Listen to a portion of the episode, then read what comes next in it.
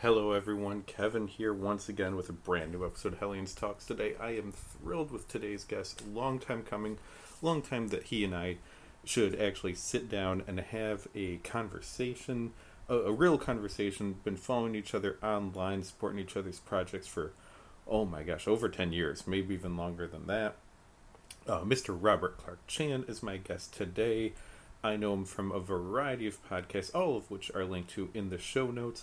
And just a very intelligent guy, a very funny guy, a guy that I am proud to have known for so long. But before we get to that, we have some announcements to make. One, we're getting closer, closer and closer every day. You can feel it in the air. It's got that nice, mm, ah, smell it, that nice crisp feeling in the air. That's because it's close to Halloween. Halloween is on a Sunday this year. So maybe in your neighborhood there are events taking place on Friday, maybe on Saturday, and of course on Halloween itself. But you still have time to head over to Halloween Costumes dot com. Once again, the Retro Network is sponsored by Halloween Costumes dot com. Please head over to the site, check out costumes, accessories, uh, normal everyday clothing, clothing you could wear to the office, to work, and just celebrate Halloween time.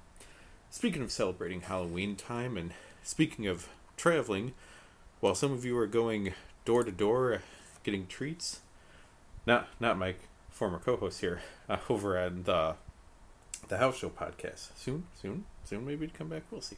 But anyways, not those kind of treats, but trick or treats, specifically Halloween themed wrestling. Oh, that's right, not Halloween Havoc, but the greatest name I have heard in quite some time for a wrestling event, Slamhain. Brought to you by New York Championship Wrestling and taking place on October twenty-third.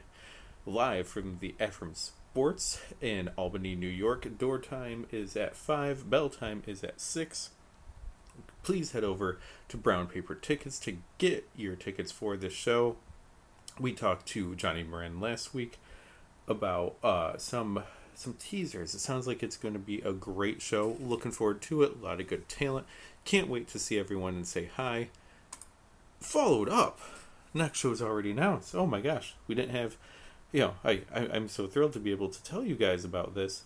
But on November sixth, Tag Title Turmoil is coming to the Accelerate Sports Complex in Whitesboro, New York.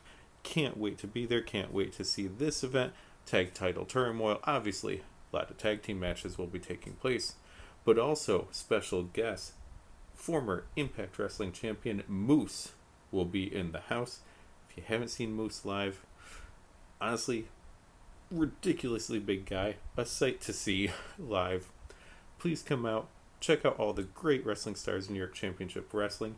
Support them, support indie wrestling in your community, support indie wrestling in your town.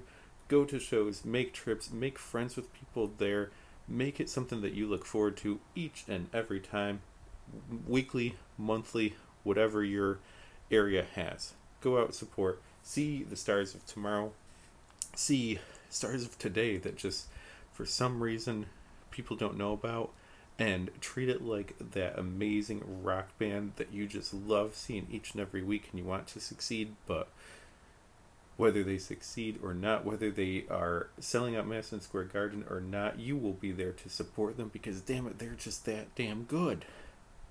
And I am thrilled that New York Championship Wrestling is in my backyard and to go each and every month to a show. I'll see you guys there. I'll be the one uh, looking kind of awkward in the front row, but enjoying the hell out of myself, to be honest. All right, with that said, some wrestling talk will be coming up, some podcast talk, some acting talk, so much cool things here with Robert Clark Chan. Hi, this is Samantha Newark, probably best known as the voice of Jem and Jerrica from Jem and the Holograms, and you are listening to Hellion's Talks. Almost live from a library near you. This is Hellion's Talks, starring the masked library, Kevin Hellion.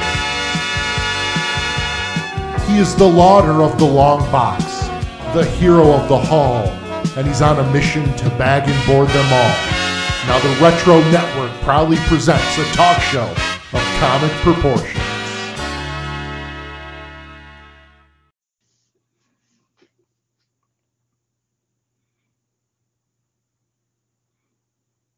Hello, everyone. Welcome to a brand new episode of Hellion's Talks. As I, your host, Kevin Hellions here. Yet another episode with a longtime friend, someone whose work I have followed with for years, listened to countless hours of him on many different podcasts. We're going to dive into the history, talk about current projects, and see where the conversation takes us. Live from Los Angeles is my friend, Mister Robert Clark Chan. Chan, how are you today? Wait a minute, is this live? You told me this was a podcast. I thought we were recording this and I could edit all my terrible things out. Oh, by the way, can I swear? I just realized that I should. Yes. I don't know. Yes. Well, in that case, uh, this is fucking wonderful. One, kayfabe. So, of course, we're live. Uh, two, when, when uh, we were... all on one feed as part of the Retro Network, and every like you just had to subscribe to Retro Network, and every show came up. There was kind of a no swearing thing. After we switched hosts and everyone got their own feed, it's like you can do whatever you want that works for your show. Nice. And so I started with the P G thirteen rule of you get one, and then that went out the window too. Well, here's the thing. Like I, I cut my teeth doing comedy sports, so I know how to switch it on and off.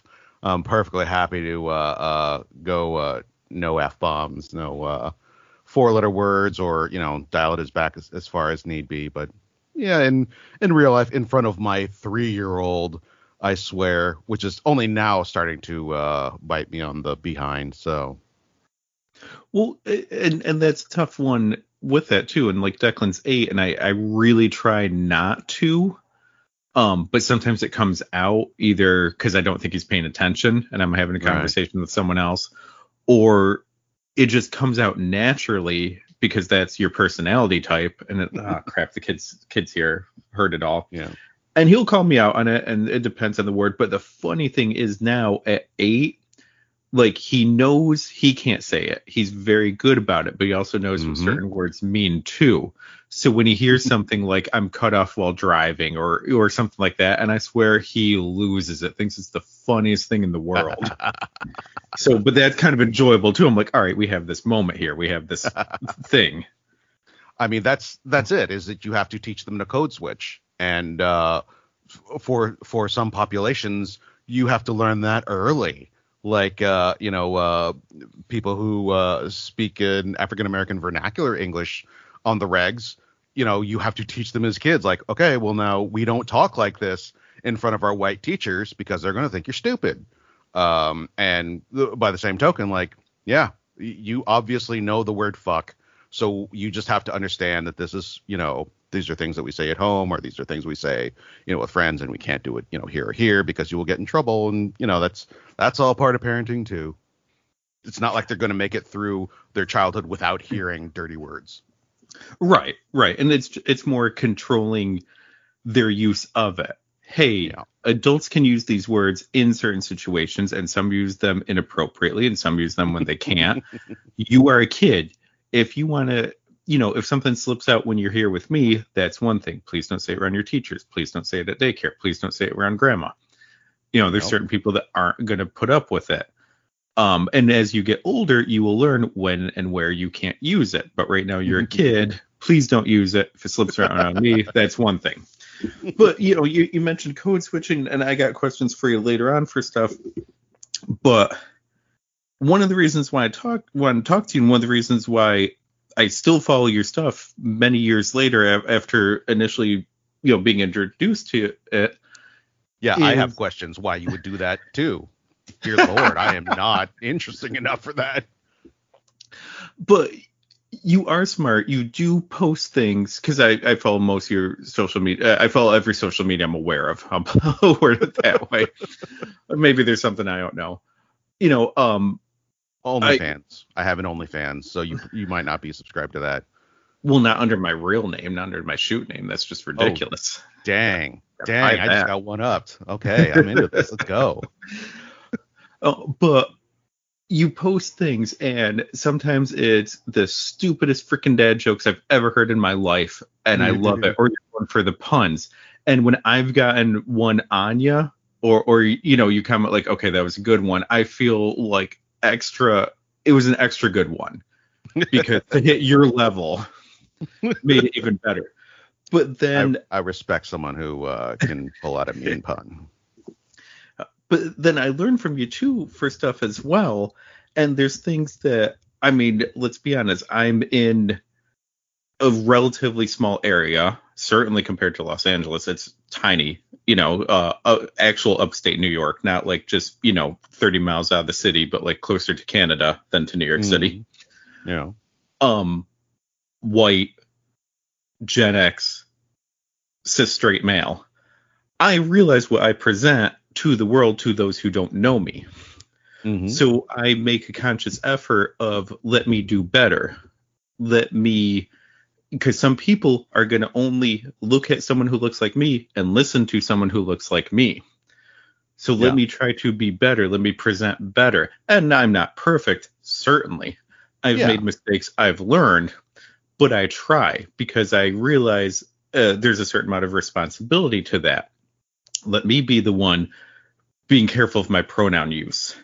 Let me be the one aware of what my presence might do. Um, quick example. If I'm shopping in a manga section of Barnes and Noble and there's, you know, young female, I will be on the opposite side because mm-hmm. I'm actually interested. I'm actually looking for stuff, but they don't know that. As far as they know, I'm just a random dude that's going to be hitting on them or making them uh, uncomfortable. And I try to be careful with things like that. But a lot of it is stuff that, like, I learned from people like you and seeing all the stuff you post. I'm like, I need to do better. I need to be smarter. Yeah. Yeah. And I, I will, um, when I'm walking down a street, if there is a woman who is in front of me, I will walk faster until I walk a little bit past them because, you know, my normal pace might be just like, I'm, I'm just going to be, you know, like three feet behind you for the next, you know, three blocks walking on a street. And there's a woman in front of me, I will always speed up to get a little bit ahead of them because my pace might normally be to just be behind them for, you know, just like a few feet for like two blocks. And I know that as a man, um, that can be creepy as hell. And like, it, is he following me? What is going on? Is it? So um, I always try and think about other people in whatever context that that might be. Um And by the same token, too, like, yeah, it's it's okay to screw up. A lot of people are, like, afraid. Uh, their biggest thing is, like, I don't want to um, learn your pronouns because then I am responsible for your pronouns. And if I screw up, then that means I'm a bad person. And so I'll just not do it at all. And, you know, just try, man. Make that effort. And that's that's all you can ask. Well, and I've also, you know, I've known who you are for nearly fifteen years too. So I've seen growth and change and, you know, um, but here, I'll, I'll, I'll go back for, for listeners. And, and in case you need a reminder as well, or in case you're not aware. So many, many years ago, I'm reading a comic called Hack Slash. And I'm like, this is fun. And it says, soon to be a major motion picture, which still hasn't happened. But at the time, it said soon to be a major motion picture. Everything and I was like, oh, that's cool. Yeah. So I start looking up. I'm like, oh, okay, what's going on for it? So I start Googling. And I found this little thing of Allison Scagliotti for Cassie Hack. I'm like, who's this? Oh, ridiculously attractive, very cool. And seeing the stuff she's done in more recent years, amazing uh actress that was on a show called Warehouse thirteen at the time. And she wanted to do it, and everyone's pushing for it. Damn, isn't there a podcast talking about it and a little hashtag and everything? So I start following the guy doing that. And then he has another podcast called Pizza, Games, and Zombies. And there's a couple of his friends that all hang out. And what they would do is they would get random new pizza, discuss that. They'd play a tabletop game, discuss that. And they'd have a zombie topic. And I just kind of glommed onto it. Even though I was East Coast and you were all West Coast and there was a three hour time difference, I'd be sitting down at midnight, give or take. Oh, and and I would start watching it.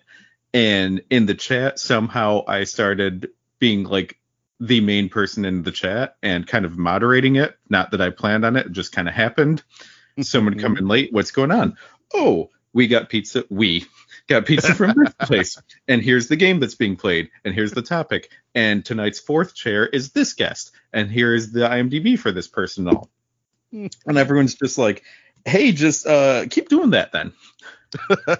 And most of our initial conversations were you staring at the screen that had the group chat going on it, and you talking directly to me through the screen. And I would just type okay or something like that. And and that show went away, as as many podcasts do. Life changes, stuff happens, people get doing other things. It's still semi in existence though. Like uh, uh, Sam still uh, has the web page up, and I think every once in a while he does something with it. Yeah. Um, It, it not how about not in the same format?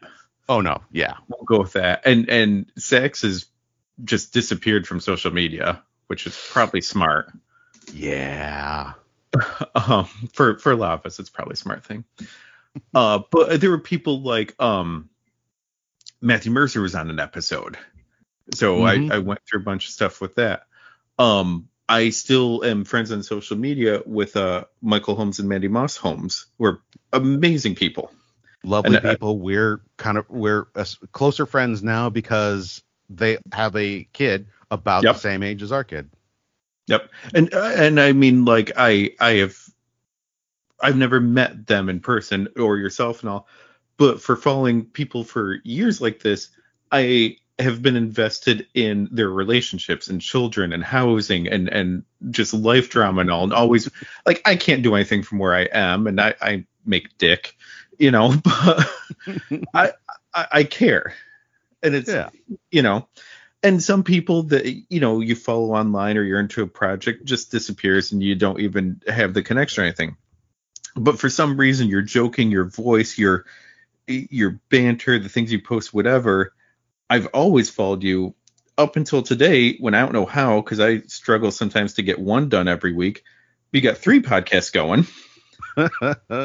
So we got A E Double Back, which yep. reviews the past week's uh, A E W episodes, mostly Dynamite, a bit of a Rampage wrap up. Um, mm. And then, you know, there there are tangents. What? We have How dare no, you? No, no, how very dare so, you? Every so often. We have My Three Dads, which is fantastic, oh, um, you. in which yourself and your podcast partners there will watch something and then decide if you actually want to sit through it again. Some of it's kid stuff your kids actually watch. Some is suggested. Some is, okay, I'm going to make sure my kid doesn't find this because that was fucking terrible and I never want to sit through it again. And then we also have Knowing is Half the Podcast, which within the circle for... um. Retro Network stuff pe- more people are discovering because they're like, oh my god, this podcast is fantastic, this is exactly the type of stuff I've been looking for forever. And then right now you're going through the Kevin Smith He-Man. I have differing opinions ah, from some ah, of the opinions ah. on the show, but there's room for everyone's opinion, because one of the things is also with your background as well, and with um, your co-host background too, opinions are backed up. And that yeah. is a big difference between there's big difference between saying something sucks and saying, hey, I didn't enjoy it because of this, this, and this reason. You're like, okay, I can understand that. I can see how you got to that point. I had a different experience, but I at least understand yours. And that's a more easier pill to swallow than just, I hate this thing that you like. That's what all criticism should be. Like, even something as basic as T V or film criticism, you should be able to, th- that person should be able to say, I, uh, thought this was good or bad, here is why. So you can say like, well, uh, yes, uh, but I like those things that you do not like, and so I will probably like this. Uh, if you're not, then it's, yeah, it's just opinion. And there's a million, there's ten billion opinions on the internet, and most of them are worthless. Right. But for certain people, and I, I gotta imagine there's part of you wired the same way, I could have quit numerous times. Mm-hmm. I had I had fun with losing the rights to my original site there, which is why I had to go through the rebrand and name change. And that's a whole fun, long story. Uh-huh. But I wanted to keep going, because when I don't create something, whether I'm writing, whether I'm recording podcasts, whatever it might be doing, I get depressed. I need that outlet. I need to do something. And it's not to hit a hundred views or a thousand or a million or, or hits or whatever. It's just, if I don't create, if I don't have an outlet, it makes me feel lesser and I need to do it for me. Yeah. We can talk uh, about that that path that I have tread, where I've gone from uh, I'm trying to do this for a living to this is just a hobby, back to I'm trying to do this for a living, back to, you know, like I'm severing all ties with everyone so that I can make this happen, and, you know, altering my life and, you know, whatnot, all with that same feeling of like needing to create, because, uh, yeah, uh, I've been all the way there and back. Well, because, I mean, I'm guessing, and, and apologies here, but I'm guessing you weren't born in L A, so I'm guessing that's part of the story there. So many people here, like, it's weird when you run into someone in Los Angeles who was born in Los Angeles. So many people, especially in, like, the industry, have come here because they were the weirdo in their town, uh, and or they were, you know, the most talented person in their town. And, you know, like, they uh, they were a big fish in a little pond, and like, I got to do something to get bigger, and, you know, they ended up here, um and it's uh it's pretty wonderful to see the diversity of of people that you run into. But is there a a sense of earning it or pride or something like that, like, listen, I've been doing this. I've lived here for years. No, I wasn't born here. Yes, I came here, you know, out of high school, out of college, out of whatever. I came here at this point, but I'm still here, and I'm still standing. I'm still plugging away at it. uh, yeah. I mean, here's the thing. You run into a lot of people on the street who are unhoused and, you know, like, maybe have mental illnesses, uh, and you're like, oh my God, that dude probably came here wanting to be a star, and this town chewed him up and spit him out. Um, but also there's that sense that, um, if most people will ask, you know, like, how long have you been in Los Angeles, rather than, you know, like, uh, are you from here or whatever? Because most people will be able to tell you, yeah, I moved here, you know, five years ago, six, you know, twelve years ago, forty years ago. Uh, almost everybody uh, has that date pretty hardwired into their brain. Um, I came out here in two thousand eight, uh, and, you know, it, there's a sort of there, there's some pride to, you know, sticking it out, because a lot of people, most people feel like, okay, you know what, if I don't make it here in, like, you know, three years, then I'm going back home.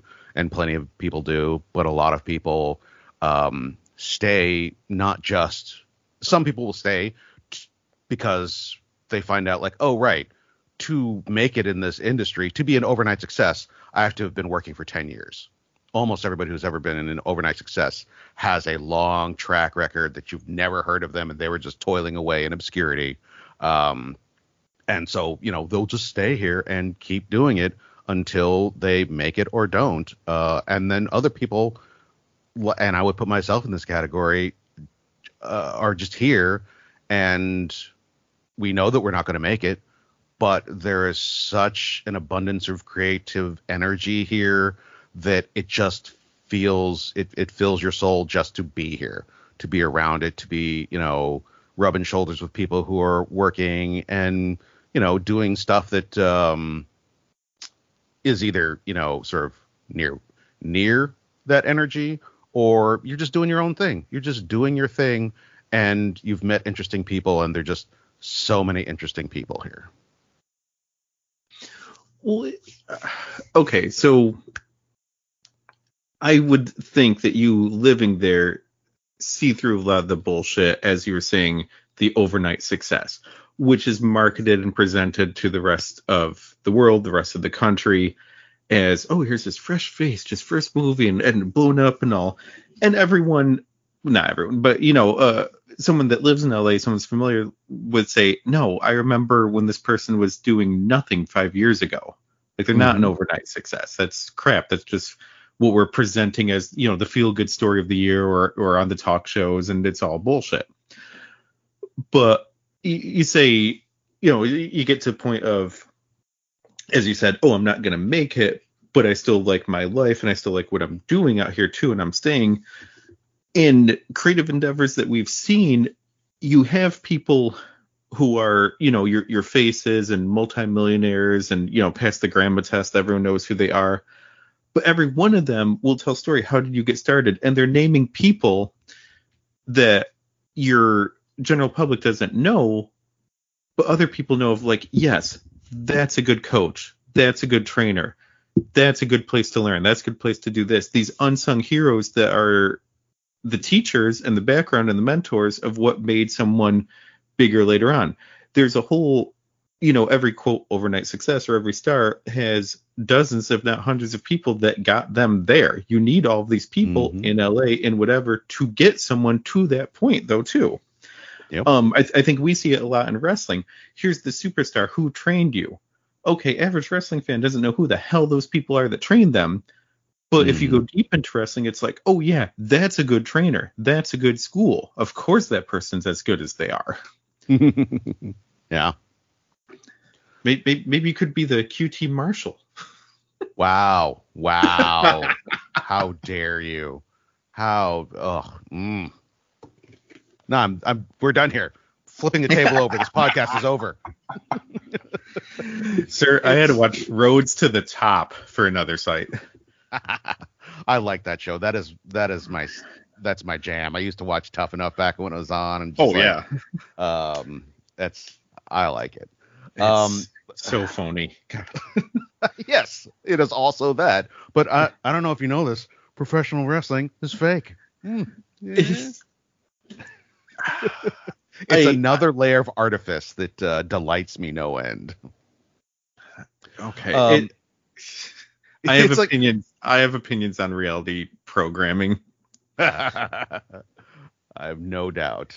Everyone should have opinions on reality yes. programming. It's a, it's a, it's an odd beast, and I think pretty uniquely American. Uh, but yeah, it's kind of like the reason why uh, uh, the uh, Yahtzee strike is about to happen. Uh, there are so many people that make the things happen that you see on television, and you know you're.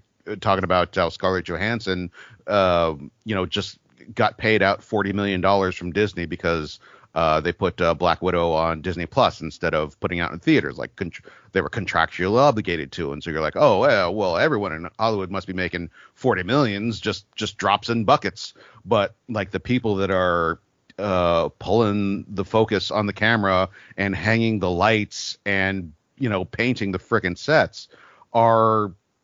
You know, they're they're nobody knows who they are. And when the credits roll on a movie, they're like, eh, is there a mid credit sequence? Ah, then I'm out of here. I don't give a shit who the best boy was.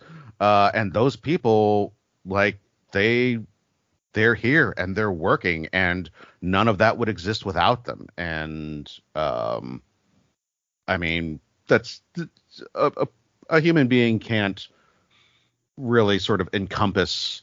Um, all of the things that go into all of the things that affect their life, you know, like you don't know the name of the cow that, you know, uh, spit out the milk for you to drink. Spit out? Cows spit out milk. That's how that works, right? That's how uh, bovine biology works. Uh, but, you know, like there's so much stuff that th- there really should be more acknowledgement of all of existence. Well, part of the. And I mean, I, I try and I try to learn things. And of course, I just love the culture of creating. And I, I would love to create more myself. So I pay attention to it on a different level than I keep saying it, but I don't have a better term. And I'm getting annoyed at hearing me say it, too. But the general public. Sure. Um, oh, I have words that are so much worse than that for those people. So don't worry about it. The masses. But I don't. Normals. Think... Sorry, is that I, not. I, I don't think the normies, as you put it, understand how stuff like that in Hollywood works and how gig work and stuff like that works. Um, there's a woman that has followed me online for years. She works in L A. She's production assistant. She's moved up and everything. And I'll see on, you know, she'll post on Facebook. Oh, hey, does anyone know of a show that's hiring? I was like, you were just on a show. Yeah. Mm-hmm. And the show has, it has been, you know, uh, deals already been signed, three more seasons. Yeah. I was like, so aren't you there the three more seasons? She's like, that's not how this works. And it fascinated me. Like when when I switched jobs within the last couple of years to a library, I'm like, oh, my God, I can do retirement. I could be here twenty, twenty-five years. I could retire and, and, and get all that later on, as opposed to, you know, working random retail jobs and crap like that. Mm-hmm. And I, so you have the magic of Hollywood and a certain assumption. And, oh, this show ran ten seasons, twelve seasons, whatever.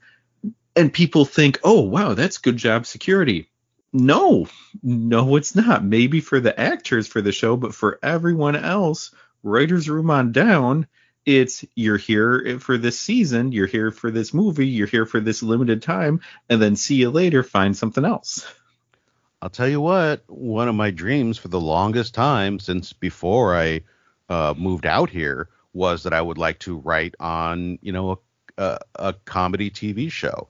I want to be in the writer's room and just like sit around and like, let's tell jokes and let's write stories and let's just have fun and, you know, laugh and uh get paid enormous amounts of money. And that's, you know, that's my dream. And I currently do a podcast with Gina Ippolito, who basically has that job. She has worked on legit network sitcoms. Like Murphy Brown is, you know, huge. It has a legacy. Um it's ba- base about as high as, you know, you're gonna go in terms of like uh you know Uh, before you become like a showrunner, of like uh, success. You know, like I was a television writer on a major network sitcom, and getting to, you know, uh, like being friends with her, I get to see what the other side of that is, which is she's constantly worried about the next job, because uh, even, you know, like a, sh- a show that is doing real well may not get renewed for whatever reason. Even if the show gets renewed, you may not be asked back for whatever reason. It might uh, be the quality of your work, or it might be um, the showrunner doesn't like you. It might be someone who is jealous that you're thirty years younger and better than them, bad-mouthed you behind your back. And, you know, that made it up certain chains, and they let you go because, like, there are literally hundreds of other people who are just as good as you waiting in the wings for that job.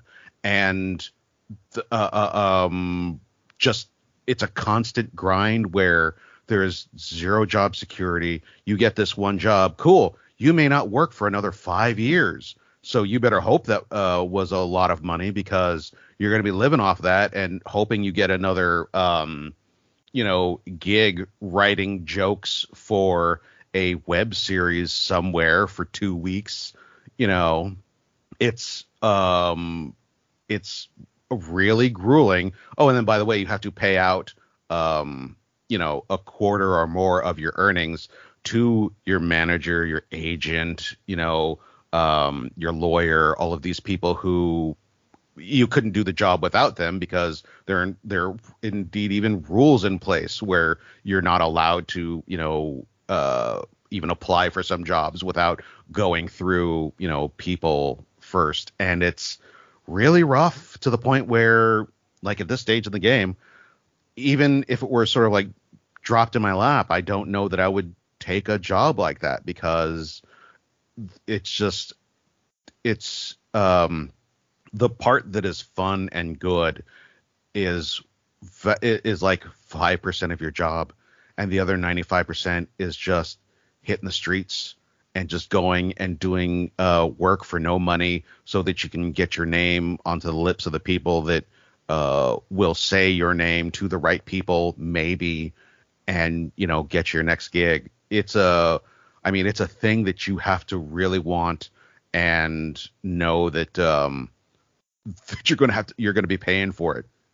You're going to be paying for it in a thousand different ways you never realized. Um, at this point in my life, it's just like, that's too much for me. I'm just going to rather kick back and find some nice quiet library job and, you know, get a four oh one k.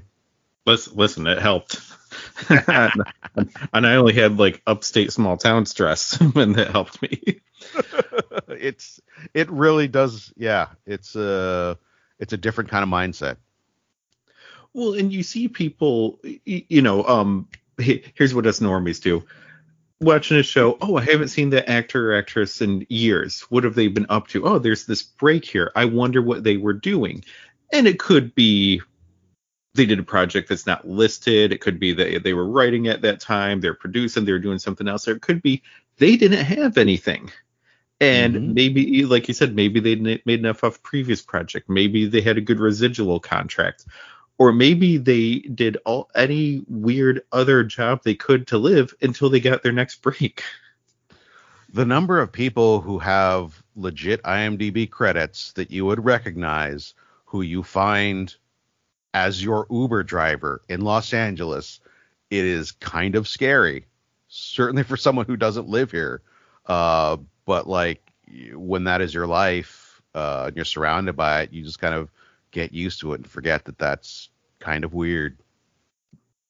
Well, and you had um I, I can't remember his name right now, but uh, uh the actor who was the husband on Cosby Show years ago. Yeah, that was yeah, yeah, yeah. Work, working at Whole Foods, and everyone outside of L A pretty much, I'll, I'll say probably even outside New York as well, was like, oh, what a fall from grace. No, you do what you do to survive out there. It doesn't mean he gave up. It doesn't mean he's not still trying and all. But meantime, there's, you know, rent or a mortgage. There's, you know, all of your bills. There's insurance. There's maybe, you know, a partner and children and all. Like, you do what you got to do. Yep. It doesn't mean anything less for him or anyone else that has to do that. No, and it's ridiculous because the same people are like, "Oh, that's disgusting," are also the same people who are like, "I'm a I'm a good, hard-working American," and you know, like, how dare these elites tell me what to do when I work a nine to five job? Dude's got a nine to five job. What is your issue? Mm-hmm. Yeah. Well, and and it also, like, I mean, my dream my dream's never been to like go to Hollywood and act or anything like that, but I always want to write. I, I would love to have a comic come out that I wrote.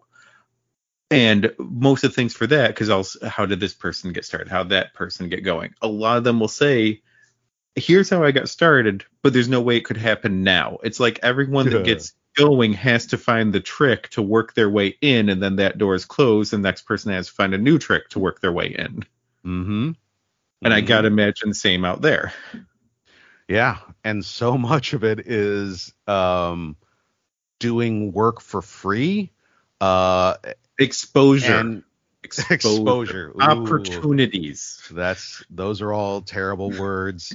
um, the yeah, the the best way to uh, advance in any creative industry is do your own thing uh, so that it is something that you love. Even if you don't get paid for it, you're still going to do it and get better at your craft until you're undeniable. And then if you're lucky, that will fall into the lap of somebody who can do something about it, get you paid for it. Uh, but if you, you know, expect that um, just by working hard and for free that you will succeed, it's not going to happen. Um, if you try and pursue it, you know, in that way, it's probably not going to happen. And um, it's just, yeah, it's real hard and it's probably not going to happen. Well, let's go. All right. So let's let's bring it around to your creative endeavors, whether it be P G Z, whether it be shows in between, whether it be current podcasts. Is it then I just need something to do for fun and bullshit with people whose company I enjoy, or is it maybe by putting something out there someone hears me and takes notice, or is it, hey, everyone in this room has different connections, maybe by becoming friends with these people, not not that it's not legitimate, I don't mean it in a fake way, but maybe through these friendships I can make other connections and I can have other things happen, or it's doing a podcast, is recording kind of become all of it in a way too, like a little bit of this and a little bit of that. In nineteen ninety-nine, let's cast our minds back. I worked as an office manager of a company called Motion Broadcasting in Bakersfield, California, and their idea was we're going to stream radio stations on the internet. Streaming was very new at the time.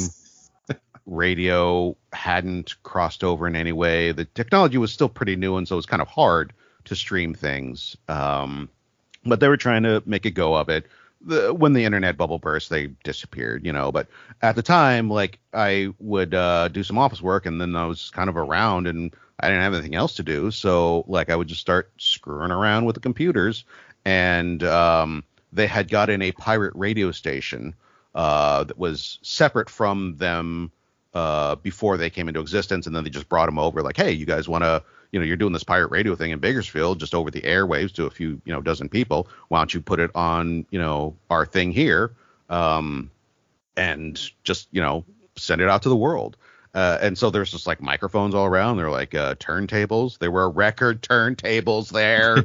um, and so I just started fooling around with their stuff. And then, you know, like started like uh, uh, being a disc jockey back when that was sort of a thing. And then uh, I because I've always been a comedian, basically, I started writing jokes and then sort of reading them as kind of a fake newscast.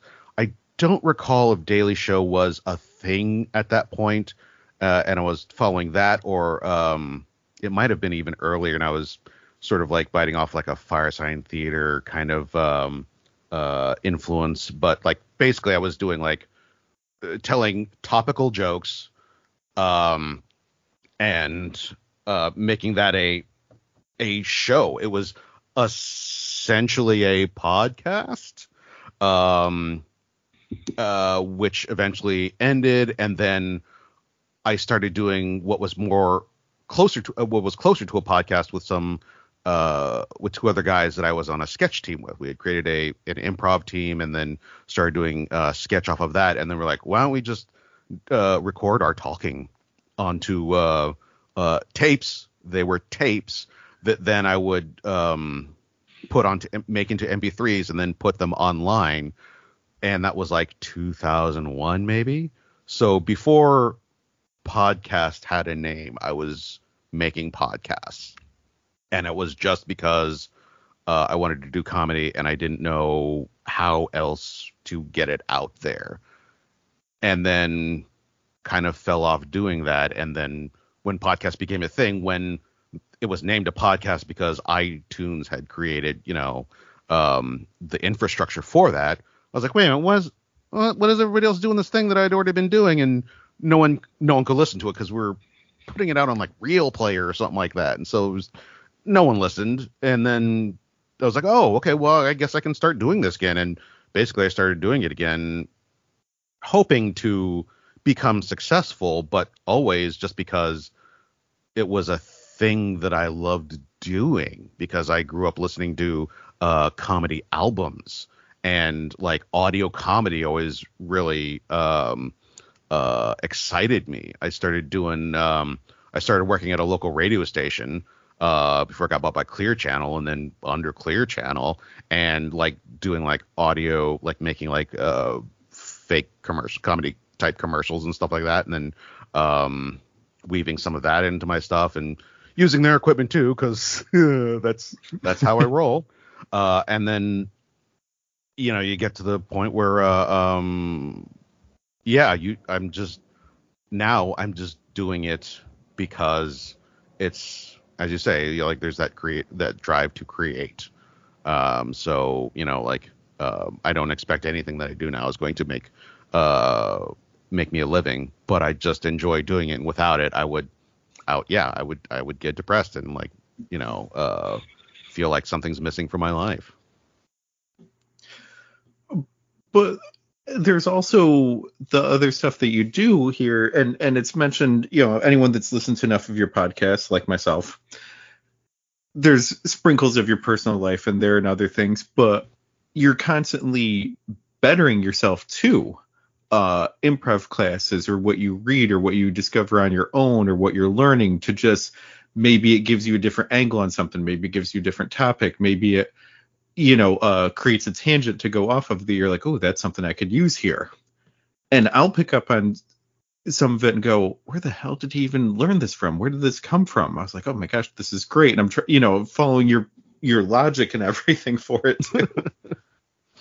I mean, like just uh, to exist in this world, you should be a curious person. And that was always was one of the reasons why I moved to Los Angeles, because I grew up in small towns and was just surrounded by people who just like, well, you know, and I'm going to uh, I'm going to settle down. I'm out of high school. I'm going to have a kid and I'm going to settle down and I'm going to get a boring job. And I'm just not going to uh, I'm just going to stare straight forward and watch T V when I get home. And then uh, then I'll die. And it just I, I don't even understand that mentality. There is such a wide, amazing world out there. You should be experiencing it and thinking about it and learning from it. And so um, being in, you know, around creative people helps that. Um, like, it, you know, taking classes helps that. Even, you know, like taking the same class from different teachers. Um, the the dirty little secret about uh, uh, uh, theater education and comedy education, all these things, is they're all telling you exactly the same thing, but you will only understand it from like two or three people. Everyone else is just going to be saying the same thing in a completely different way. And you're like, I don't, what you're talking gibberish to me. And it'll be the one teacher that says it in a way that clicks with your brain. And uh, you get to pay, uh, you know, I don't know, sixteen thousand dollars a year for the uh, privilege of getting a college education in that. Um, not that I'm bitter about my theater degree or anything, you know. I mean, who, who, uh, there's a couple of theater degrees in my family. So, most, most of which say the same. But it, it's, it's interesting you bringing up the point of the lessons are the same, but it's how the person's teaching it that is what works for you. Um, I believe, okay, so I'm a huge fan of Kevin Smith, and I know sometimes people, you know, roll their eyes at that. But one of his shows that I very much like is the Fat Man Beyond one, because I really like Mark Bernardin's thoughts and opinions on things, and he makes me think. But then to further that, he had, I believe it was Kerry Payton, and I'm not going to swear to that. I'm not going to, you know, bet money on it. I believe it was Kerry Payton was on an episode. And when he was talking about telling his mom he wants to come out to L A and try, why? Why can't you just be here? Why can't you stay here in this small town and just raise a family and, you know, be like everyone else in, in your life? And he said, I feel like there's, I have to go out there because I have to say something that someone needs to hear, and they're only going to be able to hear it from me.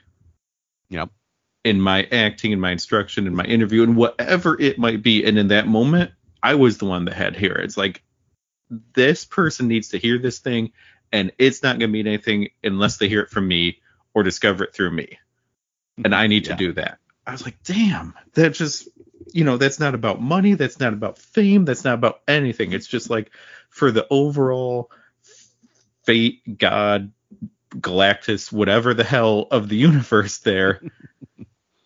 For some reason, you have to be here to say things so someone else you might never meet can hear it.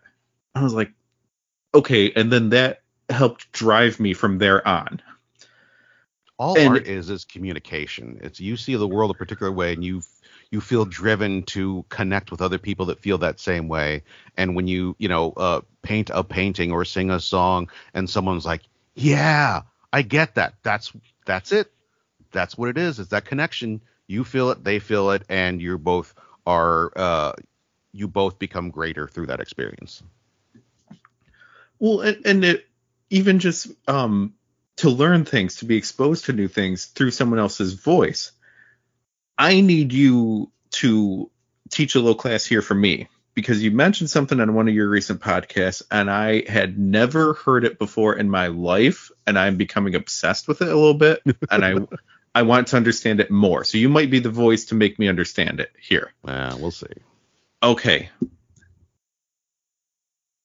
Pirate Robot Ninja. I had never heard that before in my life. And the little bit of explanation you gave, and I, and I apologize, I cannot remember which podcast it was on, which one of yours. But me the little either. bit of explanation you gave, I was starting to understand, but I'm like, this absolutely fascinates me because I think it might change how I approach certain things later. uh, Would you be willing to break it down a little more? Oh, sure. It feels real specific to me, but I don't know if there's a greater lesson to be taken from it. Uh, Billy Merritt is one of the uh, most amazing improv teachers out here in Los Angeles. He uh, was at the Upright Citizens Brigade. He, you know, started out in uh, U C B in New York and moved out here early on. So, like, he was here a little bit before I was. There was a big um, exodus of uh, New York improvisers to Los Angeles, like around two thousand seven ish. And it uh, continued from there, but like there was a um, two thousand six or two thousand seven, there's a bunch of people that uh, had studied under the original U C B four, moved out here, and uh, you know, like um, the L A school uh, started going. I think it was in two thousand five was the first one. But uh, Billy Merritt, uh, amazing teacher, and he has so many pearls of wisdom that he's gleaned over the years uh, that he just drops, just drops willy nilly. Um, One of them that sticks with a lot of people because it's, you know, it's it's a real simple thing to grasp onto um, for the concept of uh, or for performing improv, you know, comedy improvisation is uh, Pirate Robot Ninja. There are three different kinds of performers on an improv stage. Uh, there's the pirate who just comes blazing in, and they have energy, and they have an initiation, and they're just like, bah! Uh, you know, put it all out there. Um, and there is the robot who, you know, enters a scene, takes it all in. Um, you know, when when something happens, they, you know, uh, uh, think about it, work through it logically, justify it if it needs, you know, like something's crazy happening. I'm like, well, the reason why he does this is because, you know, this here, they come from this, you know, place or whatever. And then the ninja is someone who hangs on the back line. Um, I'm assuming, of course, that everyone has watched long form improvisation like it's the most natural thing in the world. And I get that maybe that might not be the case. Uh, but, you know, usually you have um, with the basic setup, you have, you know, uh five, eight people uh, hanging around on the back of the sta- uh, the back of the stage, and you know, one or two or two people will come forward and start a scene, and then people might come in, and you know, the ninja is someone who watches from the back line, um, realizes um, that the scene needs a little clarification because it is just two people uh, talking and pretending. Um, you don't always have one hundred percent uh, communication there, um, and someone from outside Uh, may have a better sense of it and will just uh, can drop in and, and clarify uh, their game for them. Like this is um, this is what's happening, or they'll come in and, you know, uh, basically nudge an actor with something like, oh, my God, here's your wife who just rolled in, and, you know, uh, so that the people on stage can be like, oh, right, this is this is the area that we need to pursue. And um, that's yeah, I, I guess that's it. Again, if uh, it's something specifically for um, long-form improvisation, but if you, you know, if you're resonating on another level, I want to know from you what's up. Well, it just made sense to me. Um, e- even, all right, I have a theory here, uh, and, and it'll come around. Sometimes I take long walks to make my point here. This is going to be one of those I'm times here. here. Okay, in a group of three friends, mm-hmm. if only two are around, you make fun of the third who is not there. Mm-hmm. If all three are around, one is always the goat, though. Mm-hmm. But I also saw what you're given here as an example. You all, there's usually an outspoken one, a loud one, a crazy one, the one that has all the stories, the one that, you know, people are like, oh, my gosh, what's he up, been up to lately? You have one that seems to be uh, almost a straight man in a way, mm-hmm. more responsible and everything, um, more mature in a way. And then you have one that's just kind of quiet and in the background, but when needed can say something or do something to fill the role. But they're they, they're always there. They're always ready, but they don't always need to be right up front for anything, but they're there when necessary. Mm-hmm. And I could just see that dynamic working for writing a team book comic, for yeah, you know, um, for just uh, a personal story for people to just see, you know, the dynamic and what's happening for them. And I, I just saw ways that work because it is natural in life as well. Like, this just seems to be a, a dynamic that many people fall into. Which one are you for this group? Let's take the Facebook quiz. You know? uh, it's uh, something that uh, because, yeah, I've, I've been I started doing comedy sports in nineteen ninety-seven um, and eventually moved into long form improvisation. And so I've I've been at this for a while. And um, there's all sorts of stuff that uh, relates to life. Uh, coming from that, but uh, also, you know, feeding back into it. Um, but the uh, um, um, wow, I just got so far up my own ass. I have no idea what I was gonna say. Not a one. Uh, Jesus, I know that like I am a ninja, and like like innately, that's sort of, you know, like how I've been for a long time. Uh, but also one of the things that uh, you take out of that uh, Pirate Robot Ninja thing is that you should be able to do all three. Um, people will naturally fall into one of those categories. And obviously it's, you know, it's a completely arbitrary designation. Like, oh, there's only two kinds of people in the world, you know. Um, but uh, to be on stage, you should be able to, you know, like, step up and, you know, sort of uh, um, uh, blast onto the scene with energy. And you should also be able to uh, sit back and, yeah, like you're saying, be the straight man and, you know, uh, be able to justify things and also to um, continue to forward a scene, you know, uh, uh, with just like calm logic. And then you should also be able to uh, take in what's going on and just be able to bounce in and bounce out, you know, not, uh, you know, drawing a lot of focus, but just like directing things where they need to go. Um, it, I I sort of get what you're saying, because a lot of times when I'm writing sketch comedy or that sort of thing, I I, I think a lot of the rhythms will fall into that uh, sort of form. Like you have the the um, the crazy person who's like, I think, you know, the moon is made of green cheese, and then the other, you know, person says like, sir, this is a Wendy's, and then you you go back and forth. Uh, and then, you know, you have a third voice to drop in sometimes and be like, ah, the store's on fire, and, you know, to take you somewhere else. Uh, but like, yeah, you know what? It's, it's a it's a good structure to at least uh, lay the groundwork of a of a thing that you're working on. Well, and you bringing up the point that in, in theory, someone could be able to play all three. I think, and I'm going to use this to segue into let's hype up your podcast a bit. I think one of the best forms of improv and being able to adapt and change at a moment's notice is pro wrestling. Sure. Uh, it's feeding off of the fans, depending on the booker, the promoter, the writer. What am I doing this week? That's not what I was doing last week. Doesn't matter. Have to adapt. Have to go mm-hmm. ahead and do it this week. That's who I am this week. I'm at a different company. It's a different crowd. It's it's Bizarro Land Canada, whatever it might be. Um, I was listening to a different podcast this morning, uh, and they're mentioning uh, Absolute Intense Wrestling, which is in the Midwest, had Matt Cardona on a show, brought him mm-hmm. in for it.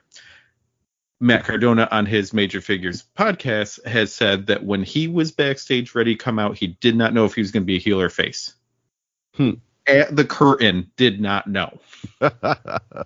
And he comes out and the crowd's kind of split because he is an internet darling for all the stuff he's doing.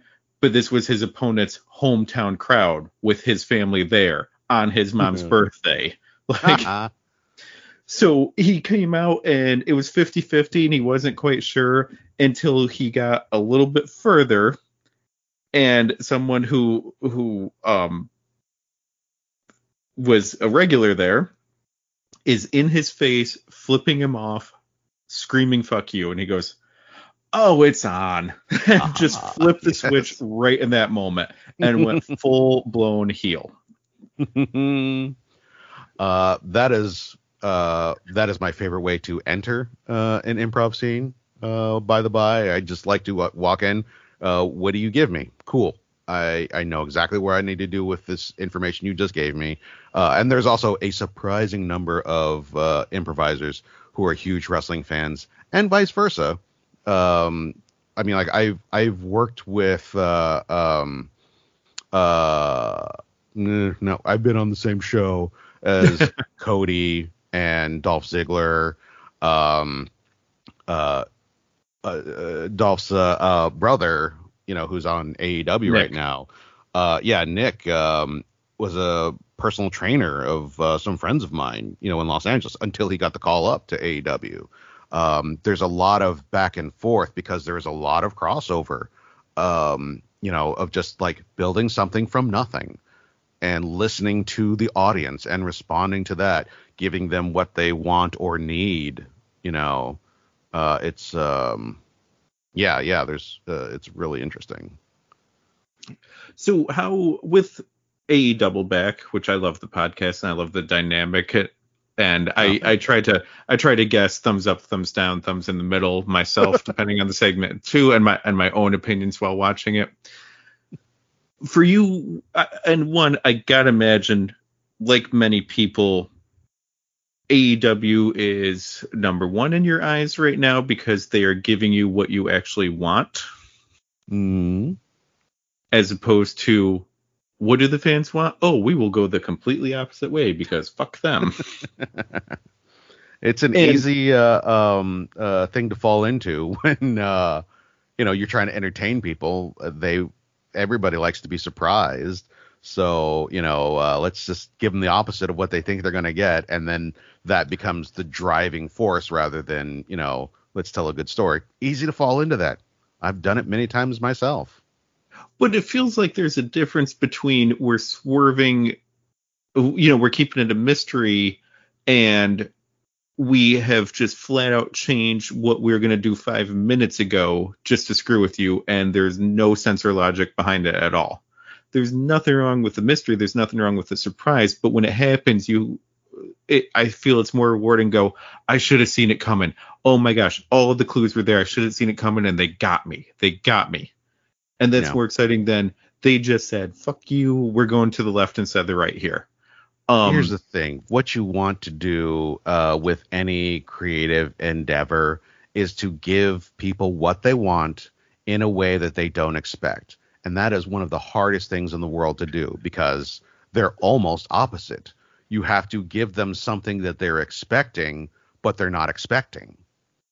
Uh, and to do that well. Is real hard. To do it well consistently is pretty much impossible.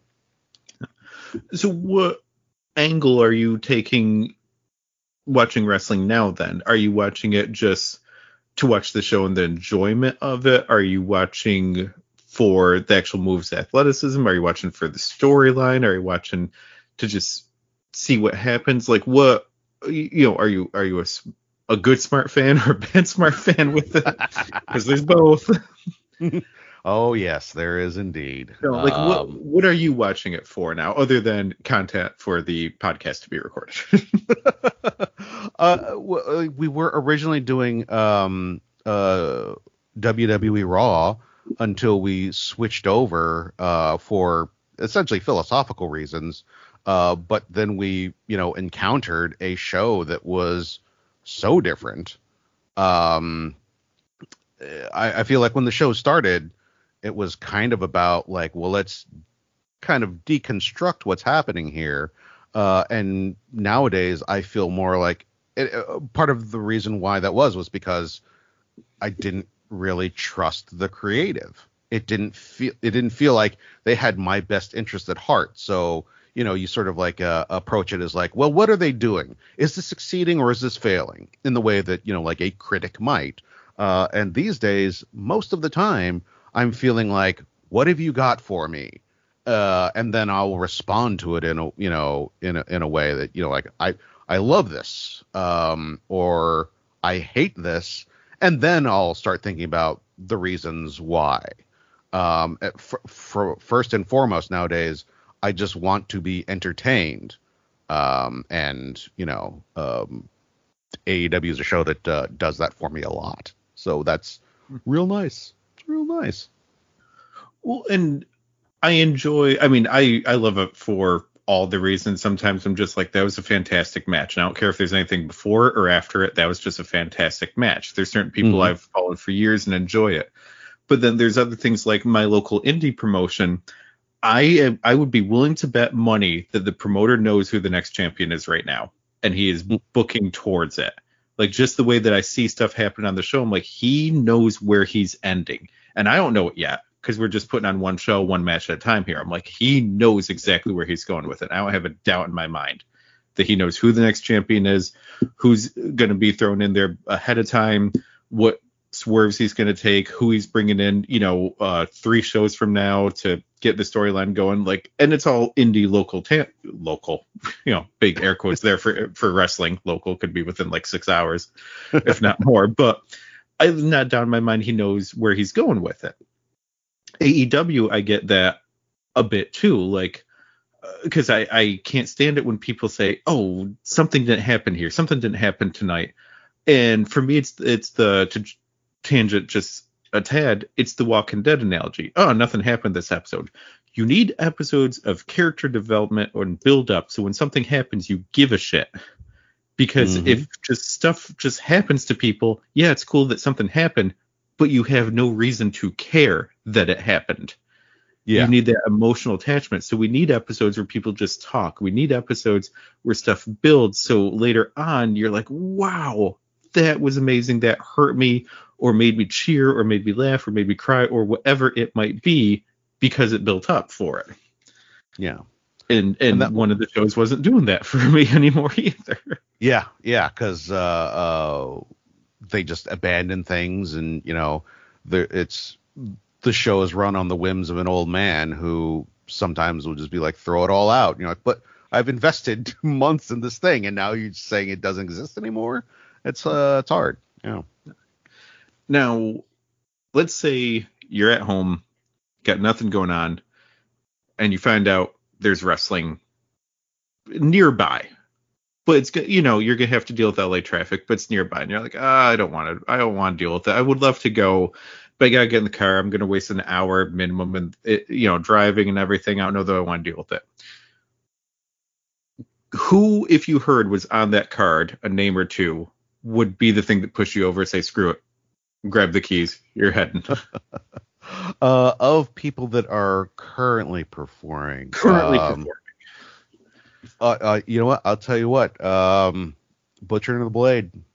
Really? um, for some, for whatever reason, I just fell in love with that team. Uh, um, it might be uh, their resemblance to um, an old E F E D uh, tag team I used to run in two thousand. Uh, it took me a while to come to that realization. I was like, oh my God, they're so similar to this. Uh, um, Uh, uh, bulletin board uh, uh, fantasy federation team that I used to run. That uh, um, it's I, I guess that's why I'm in love with them. And then when I found out that uh, the Butcher is the guitarist for, you know, like a, a hardcore band, I was like, what? And what? And so whenever he's gone, it's because he's out touring with that band, and they never bring it up. It's not like Fozzy, like they'll just. Uh, uh, be like, and here's the rock star himself, the Butcher. Uh, I'm like, that is so cool. It's just like a little thing that not everybody knows.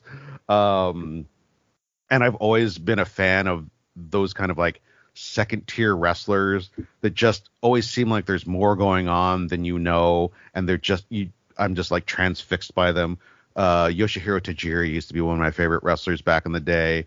Um, and just like never got as much screen time as I wanted it to.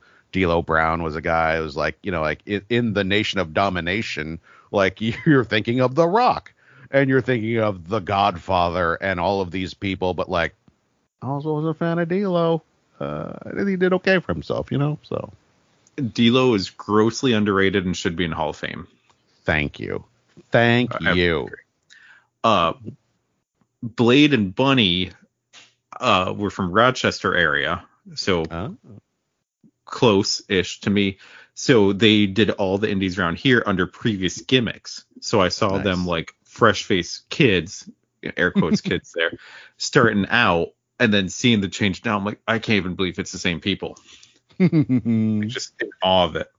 All right. We also have Knowing is Half the Podcast. Most recent episode doing the Masters of the Universe Revelations. But you've also, like, you deep dive on stuff, too. Of course, there's G I Joe, but, like, uh, who, who was it? Peacock that finally Savage Dragon was on something? Because I've been just re- watching random YouTube videos of that for years because I love the comic. Yeah. Um, yeah. But it feels like one of the few other places that is looking for stuff like that. And Bleed, I'm the one that sat through within the last year and watched all twelve episodes of Wildcats. Wow. Just for my own amusement. You are an and, Image fanboy. My goodness. Oh, it, it's oh, it's thirty years next year. It just feels like, all right, you know, like what? Let me look at it again as an adult, because I was one of those ones that put all Image on my pull list, and then all Image came in, and I'm like, I don't want half this shit. Yeah, but rem- that. Sorry, go ahead. Oh no, just I, I remember when it happened, and I I also bought all those number ones, and like, you know, like, oh my God, Todd McFarlane and Rob Liefeld and Jim Lee, they're all splitting. What is going on here? Um, and of course, again. Uh, my favorites of those were Dale Keown and Sam Keith, who nobody remembers, but uh, in Pitt. my mind were, yeah, yeah. Uh, Sam Keith's still one of my favorite uh, uh, comic artists of all time, but uh, yeah, they didn't get the headlines that Youngblood did. No, and, and uh, say say uh, what you want about Rob, and you're probably right. But that podcast going through so many things as the show's Pirate Retro Network. Anyone listening to it, anyone that reads that site, please check out that podcast, because you guys go through so much and in just such an entertaining way. Because watching some of this stuff as an adult hmm. is vastly different. Um, personally, and you and you might disagree, you might agree, I don't know. Personally, I think the weirdest and maybe worst eighties cartoon episode of all time is Power Glide Falls in Love from Transformers. Oh, wow. Uh, it's like, oh, my God. Yeah. Yeah. Uh, he rescues a woman, and then she falls in love with him. And they they go through a whole thing debating if they can be a couple or not. Yeah. But uh, it actually might be titled Power Glide Falls in Love. I think that might actually be full title of the episode. Uh, that is one of the worst ones I've ever seen in my life. Like, but the show started with, uh, I don't, I don't, actually, I don't remember entirely how it started, but Ray loved old G I. Joe, had not watched it in a while. I hadn't watched it in a while, remembered loving it as a kid, but was like, it couldn't possibly hold up. And so, like, the dynamic originally was just, uh, you know, like, uh, one guy likes it, one guy doesn't like it.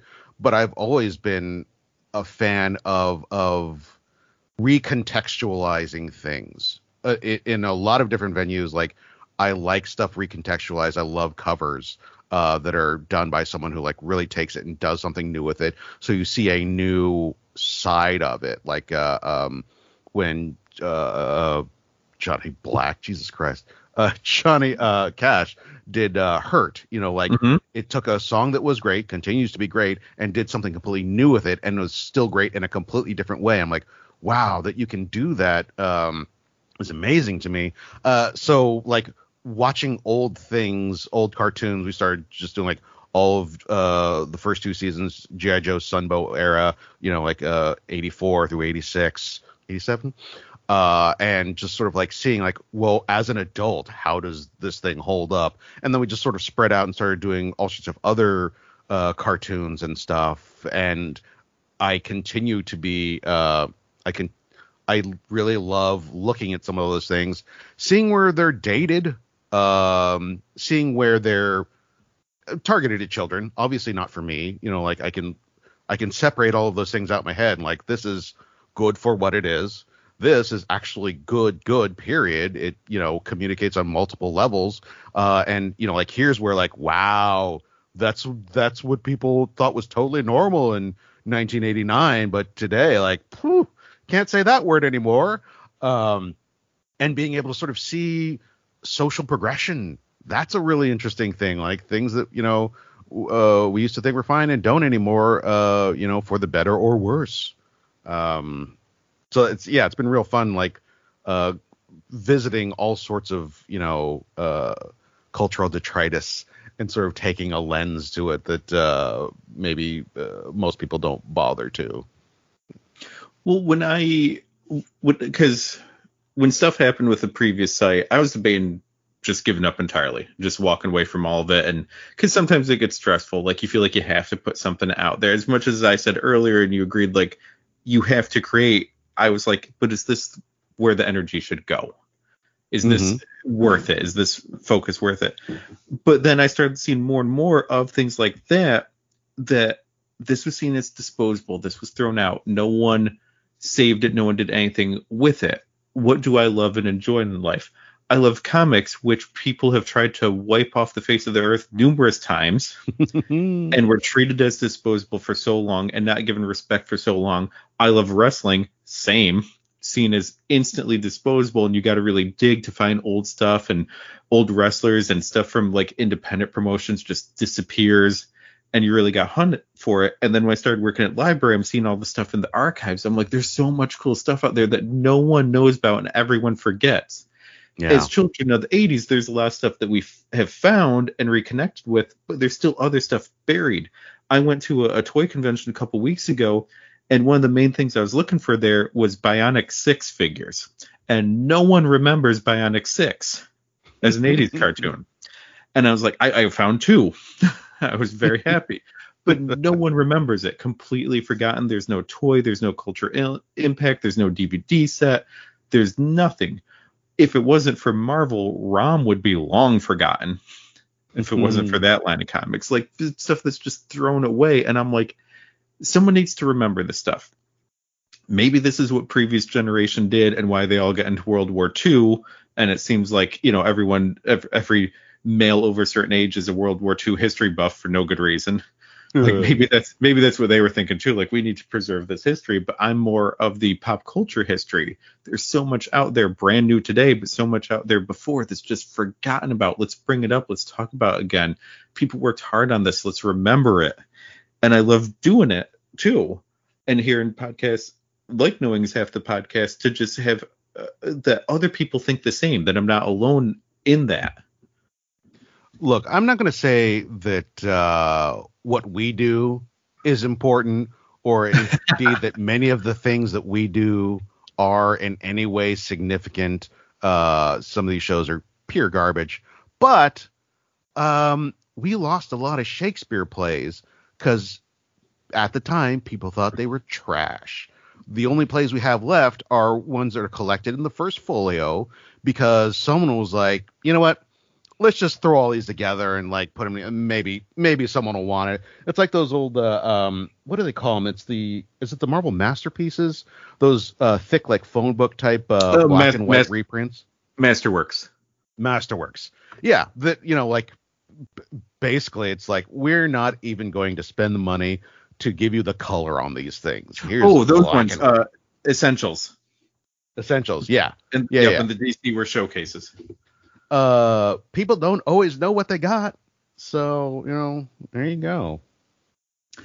All right, well then let's segue. Is that also shining a light on the wonderful children's programming of today through the My Three Dads podcast? um, yeah, here's the thing. Uh, we only record that thing rarely. Every once in a while, I'll be like, hey, should we record another episode? Uh, yeah, why not? Because uh, all through, I mean, for Christ's sake, uh, Marshall has his own dad podcast. He doesn't need to be doing this. But we just, all three of us were like, you know what? Uh, whenever we had uh, Marshall on as a guest host of Knowing is Half the Podcast, Uh, me and Ray, we just got along so well, uh, more than is usual for, you know, um, any random grouping of people, that we were just like, you know what, we have to do something with this. What are we going to do with this? I don't know. It's, we're all dads now. Uh, uh, Ray and I's kids are almost the same age, a couple months apart. Uh, Marshall's kids are a little bit older, but like, um, we're like, we're all dads. And why don't we just do a thing? I'm like, you know what? We already have this format for Knowing is Half the Podcast. Why don't we just do it for like contemporary cartoons, because so often we're watching these cartoons and uh, uh, it's for our kids' sake. And sometimes we have to, we're sitting there watching them and either are like, oh my goodness, this is really good. Like Bluey is like such a great cartoon. Like I will watch Bluey without my kid. Uh, that's how good that show is. And then there are cartoons like Trocho. They're like, oh my God, I wasn't even paying attention to this when my kid was watching it. Now I'm watching it. I hate this so much. This is atrocious. Why did they let this on the airwaves? My God.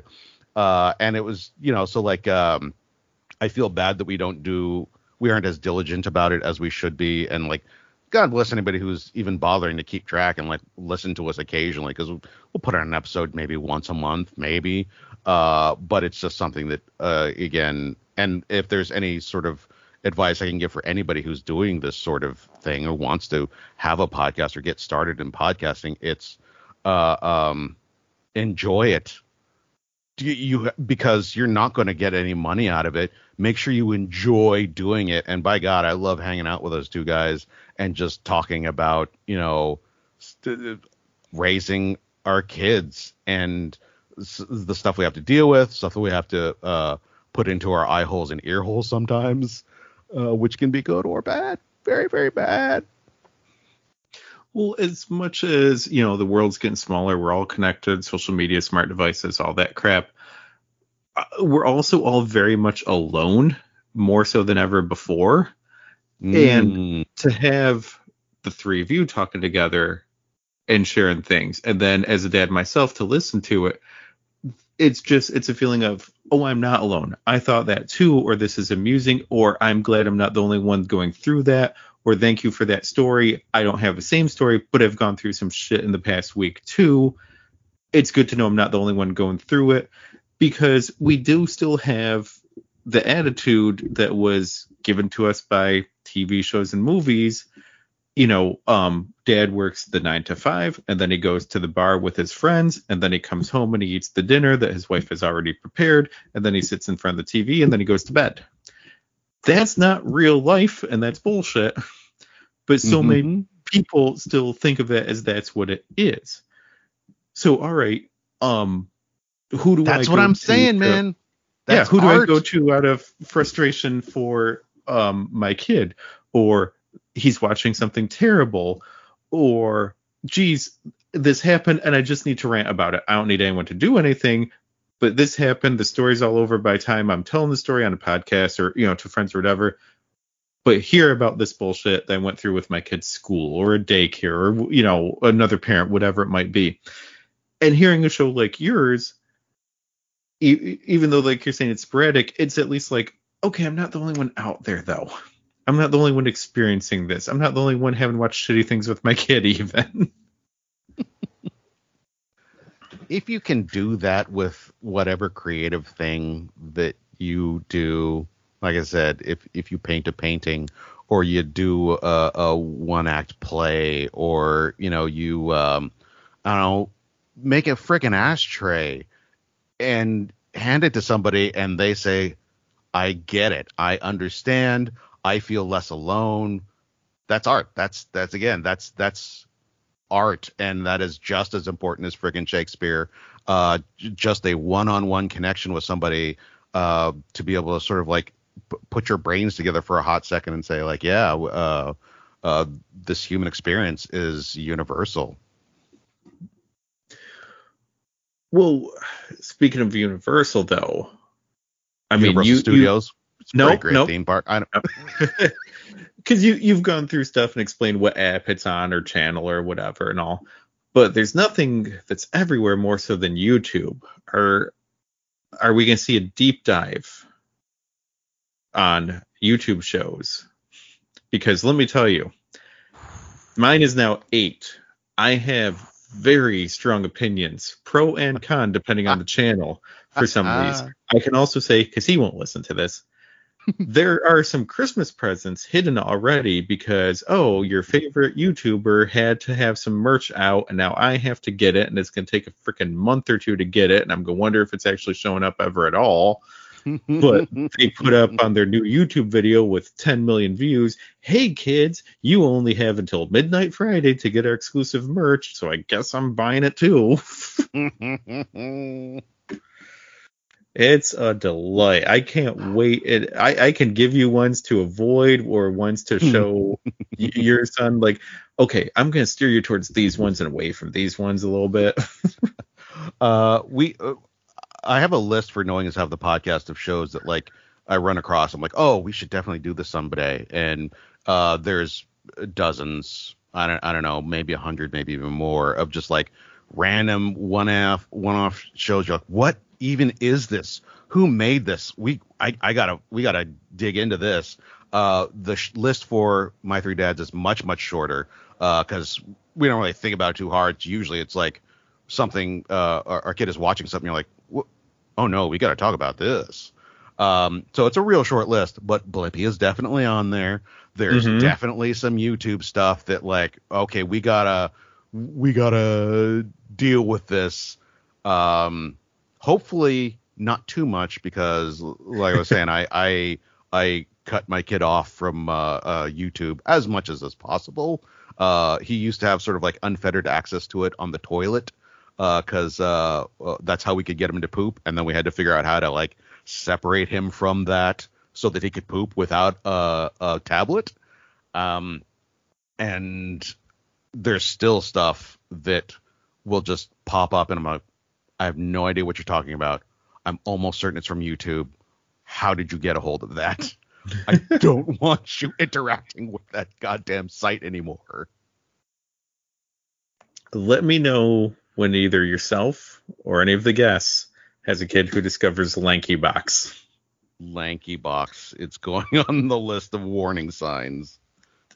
I well, that's the thing. I absolutely hated it at first, but they grow on you is the weird thing. No, no. They the go worst. from oh, they go from annoying to adorable.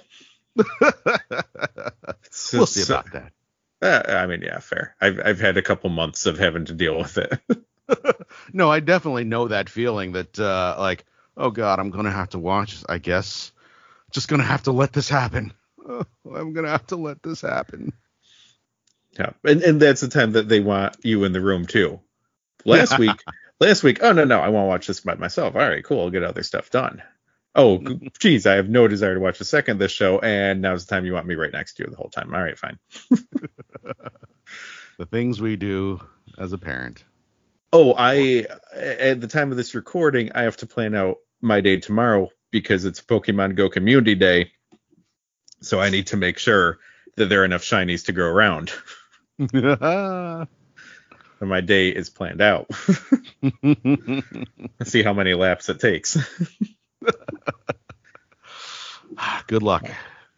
Get that cardio in. I mean, that that is helpful for it. I do like that part. All right, Chand, we end this podcast as we end all good things by you hyping up yourself on social media. Oh, God. You know what? The number one reason I am not famous and you don't know, you don't hear my name next to Mark Maron or freaking PewDiePie is because I am terrible at self-promotion. But I will say this. You can find me on Twitter at nine ninety-nine R P Ms. If you friend me on Facebook and you don't have like a picture of your bazongas out, so I think that you're a bot, I'll probably friend you. Or even if not, like it's all public and I do post a fair amount of stuff on there. Um, I've got a podcast. It's called Knowing is Half the Podcast, where we talk about cartoons. I've got a podcast called My Three Dads, where we talk about dad stuff uh, and also cartoons, and a show called A E Double Back. If you watch A E W Dynamite and you're into that sort of thing, maybe even if you're not into that sort of thing, but you're kind of curious what kind of weirdos listen to uh, podcasts about pro wrestling, like come on in. uh, Teresa Gumprecht, Calder Holbrook, those are my co-hosts on A E Double Back. Marshall Givens, Ray Stacanis are my co-hosts on My Three Dads. Ray Stacanis and Gina Ippolito are my co-hosts on Knowing is Half the Podcast. All of those people are better people than me, so find them too. Jeez, that's a whole lot of people I'm going to have to tag in the show notes here. Oh, well, that's on you, man. I'm, I know. My job here, Wash's hands, is done. Made it work now. Right. And if Chan brought you to me, if you're like, oh, Chan's on podcast, I got to listen to, and I am brand new to you, my site is masked library dot com. If you ever saw Team Hellion stuff from years ago, that was me as well. I also write over at the Retro Network. I have this podcast, which is a series of one-on-one interviews with creators I enjoy. And then I have a Uh, every other week, give or take, one with my friend Chris, who is in Canada, so we get different perspective on things, called the Pop Culture Pub. And you can follow me across most social medias at Masked Library. Chan, thank you so much for uh, you, you, I know you've had a busy day today already. with all of your podcast recordings and everything else and ch- and child wrangling. But I thank you and so it. much for yeah, I thank you so much for taking the time to talk to me this week. Thanks for having me, man. Uh, it's uh, good to good to talk to you uh, for so long, for the longest we've talked to in fifteen years. Yeah, pretty much.